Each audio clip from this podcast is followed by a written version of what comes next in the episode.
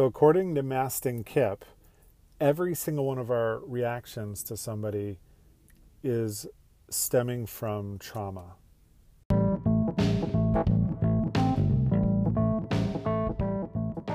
Welcome, friends. I'm so glad you're here.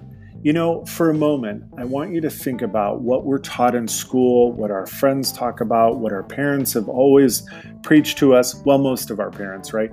They talk about having this balance in life. Not too much work, not too much home, not too much play, not too much study, not too much, but just right, the Goldilocks approach.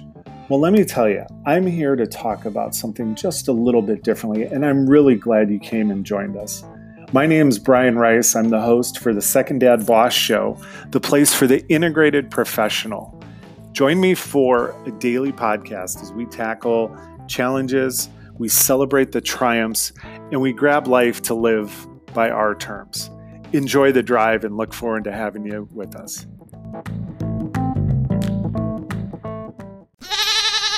Ah, was that really a goat? Yeah, that was traumatic. You know, so Mastin Kipp um, a functional life coach, as he calls it. I think he's trademarked the name, right? Functional life coaching. Um, has been this life coach for a while, and and he he's written a couple books, but one in particular, it's called Claim Your Power, and it's a, a 40 day exercise, right? There's an exercise for every day that you read the book. Day one, it gives um, some things to look at, but basically, the biggest question of all of it, the biggest thing that um, the biggest message, right, to pull out of all of it is that everything that happens in your life stems from some kind of trauma.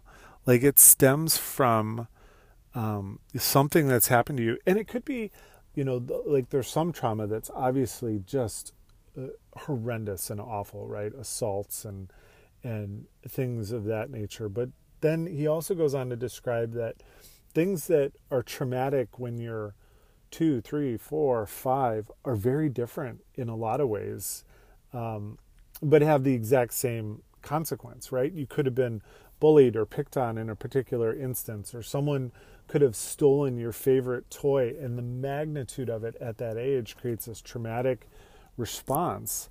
And then from then on, your body and your brain goes through and has the experience and um, assigns meaning to the experience and creates the emotion to the experience, anchors the experience, anchors that emotion, and all of a sudden, from you know that age, could be decades forward, you've built an entire world of experiences that have all been anchored on that one thing that happened when you were three, that was perpetrated by a five-year-old or maybe a 10 year old, right? Somebody that should have known better, but um, didn't fully grasp the consequences of what they were doing and why they were doing it. And and that plays out into adulthood as well. But it was one of those it's one of these books where i've been reading it and looking through it and saying wow this is really intense. This is you know if you think about every kind of interaction that's out there every kind of place where folks are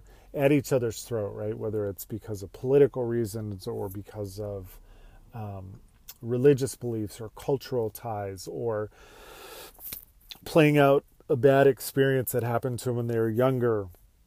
We're all guilty of it on some degree and so how do you how do you break through right? I mean the, the question is like whether people say it or not like everybody wants to be happy. Everybody seeks some element of joy and happiness in their life and it's how do you how do you get back to that? How do you get back to that beginning starting block in a place where you haven't built up all this baggage and created all these scenarios and built all these rules around your life and how you interact with people and how you immediately classify people. And then you know you read someone's book like Malcolm Gladwell's Blink which you know totally spot on. Literally within nanoseconds of seeing somebody and meeting somebody you've created a, a story to go with them. And quite often you've built that story based on something that happened to you and and what that looks like. And and so there's ways to work through it. And, and Mastin Kipp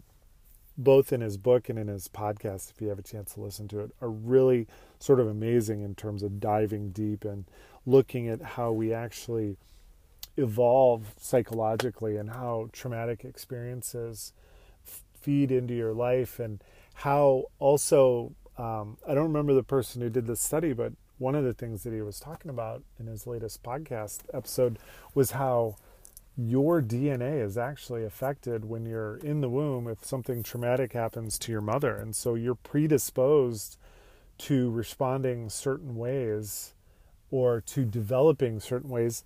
But the cool thing is, like, you're not stuck. It doesn't mean you have to be that way. Fortunately, the mind, the brain is like a piece of uh, the brain's your your software, and your mind's the computer running the software. And so you can change all that. You can upgrade it and and put things right. But it's it's um, you know it's like going for a jog or or doing core workouts. You know, it just doesn't happen overnight. You start piece by piece, right? Drops in a bucket, day by day, pretty soon you have a full bucket. So amazing stuff. Mastin Kipp Claim Your Power. If you have a chance, go read it.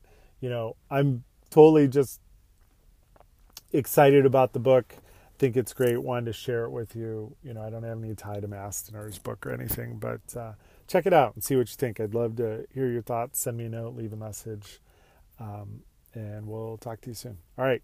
Thanks. See you.